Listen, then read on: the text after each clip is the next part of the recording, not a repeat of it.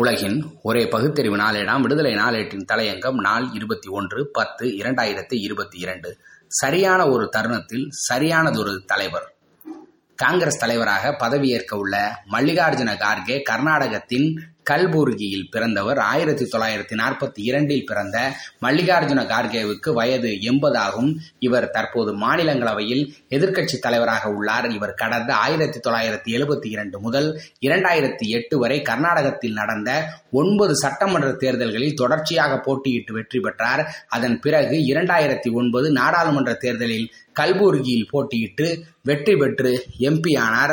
பத்து தேர்தல்களில் தொடர்ந்து வெற்றி பெற்று சாதனை படைத்தார். இதற்கு பலனாக அப்போதைய பிரதமராக இருந்த மன்மோகன் சிங் அமைச்சரவையில் தொழிலாளர் நலத்துறை மற்றும் ரயில்வே துறைகளில் ஒன்றிய அமைச்சராக செயல்பட்டார். அதன் பிறகு இரண்டாயிரத்தி பதினான்கில் நடந்த நாடாளுமன்ற தேர்தலிலும் வெற்றி பெற்றார். இருப்பினும் கடந்த இரண்டாயிரத்தி பத்தொன்பதில் நடந்த தேர்தலில் கல்பூர்கி நாடாளுமன்ற தொகுதியில் மல்லிகார்ஜுன கார்கே தோல்வியடைந்தார். இதன் மூலம் தேர்தல் அரசியலில் தோல்வியை சந்திக்காதவர் என்ற மல்லிகார்ஜுன கார்கேவின் பெருமை முடிவுக்கு வந்தது. இருப்பினும் அவரது அரசியல் அனுபவத்துக்காக மாநிலங்களவை உறுப்பினர் பதவி வழங்கப்பட்டது. தற்போது கர்நாடகத்தில் இருந்து அவர் மாநிலங்களவை உறுப்பினராக உள்ளார். சமீபத்தில் குலாம் நபி ஆசாத்தின் பதவிக்காலம் முடிவுக்கு வந்ததால் மல்லிகார்ஜுன கார்கே மாநிலங்களவை எதிர்க்கட்சி தலைவராக உள்ளார். இது தவிர மல்லிகார்ஜுன கார்கே கர்நாடக மாநில காங்கிரஸ் தலைவராகவும் எதிர்க்கட்சி தலைவராகவும் பதவி வகித்துள்ளார். மேலும் கடந்த பதினோரு ஆண்டுகளில் காங்கிரஸ் கட்சி சார்ந்த பல்வேறு முக்கிய பொறுப்புகளை வகித்துள்ளார். தீவிர காங்கிரஸ் தொண்டராக தனது வாழ்க்கையை தொடங்கி தற்போது காங்கிரஸ் கட்சியின் தேசிய தலைவருக்காக நடந்த தேர்தலில் வெற்றி பெற்று தலைவராக பதவியேற்க உள்ளார். இது வரவேற்கத்தக்கது பாராட்டத்தக்கதாகும். சமூக நீதியில் அக்கறை உள்ள அனைவரின் வாழ்த்துகளும் அவருக்கு உறுதியாக உண்டு. அவரை பற்றி தெரிந்து கொள்ள வேண்டுமானால் நாடாளுமன்ற விவாதத்தில் மல்லிகார்ஜுன கார்கே ஆற்றிய ஓர் உரை போதுமானது. மத சகிப்பின்மை தொடர்பாக அம்பேத்கர் குறித்து உள்துறை அமைச்சர் ராஜ்நாத் சிங்கின் பேச்சுக்கான பதிலடி அது. நாங்கள் திராவிடர்கள் நீங்கள் ஆரியர்கள் நீங்கள் தான் வெளியிலிருந்து வந்தவர்கள் என்றாரே பார்க்கலாம். இந்திய அரசமைப்பு சட்டம் இயற்றப்பட்ட நாள் மற்றும் இந்த சட்டத்தை வடிவமைத்த சட்டமேதை அம்பேத்கரின் நூற்றி இருபத்தைந்தாவது பிறந்த நாள் போன்றவற்றை கொண்டாடும் விதமாக மழைக்கால கூட்டத்தொடரில் முதல் இரண்டு நாட்களும் விவாதம் நடத்த ஒன்றிய அரசு திட்டமிட்டிருந்தது.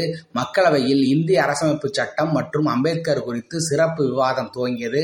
மக்களவைத் தலைவர் சுமித்ரா மகாஜனுக்கு பின் உள்துறை அமைச்சர் ராஜ்நாத் சிங் பேசியது. அரசியல் சட்டம் வடிவமைக்கப்பட்ட நேரத்தில் சமதர்மம் மதச்சார்பின்மை என்ற வார்த்தைகளே கிடையாது. ஆனால் நாற்பத்தி இரண்டாவது திருத்தமாக அவை சேர்க்கப்பட்டன.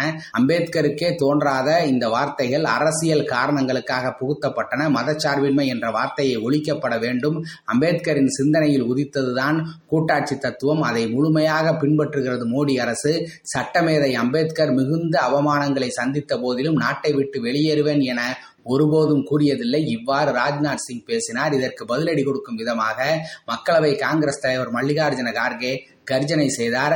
சமதர்மம் மதச்சார்பின்மை என்ற வார்த்தைகளை அம்பேத்கர் சேர்க்க நினைத்தார். ஆனால் அதை ஏற்கவில்லை.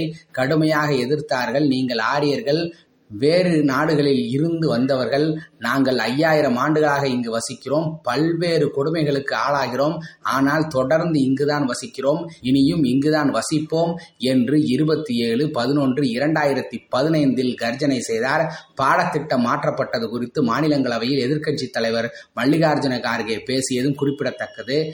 ஹெட்கேவாரின் ஆயிரத்தி தொள்ளாயிரத்தி இருபத்தைந்து உரைகளை குழந்தைகள் படிக்க வேண்டும் என்று பிஜேபியினர் விரும்புகிறார்கள். நாட்டின் விடுதலை போரில் ஹெட்கேவாரின் பங்களிப்பு என்ன? பாடங்களில் பிளவுபடுத்தும் சித்தாந்தத்தை சேர்த்து பகத்சிங் நேரு மற்றும் காந்தி ஆகியோரை ஒவ்வொன்றாக அகற்ற முயல்கிறார்கள். இதை நாம் எதிர்த்து போராட வேண்டும் என்று மூன்று ஆறு இரண்டாயிரத்தி இருபத்தி இரண்டில் சாட்டையடி கொடுத்தார். ஆக சரியான தலைவர் சரியான ஒரு நேரத்தில் காங்கிரஸ் தலைவராக தேர்ந்தெடுக்கப்பட்டது மிகவும் பொருத்தமானதே ஆகும். நன்றி வணக்கம்.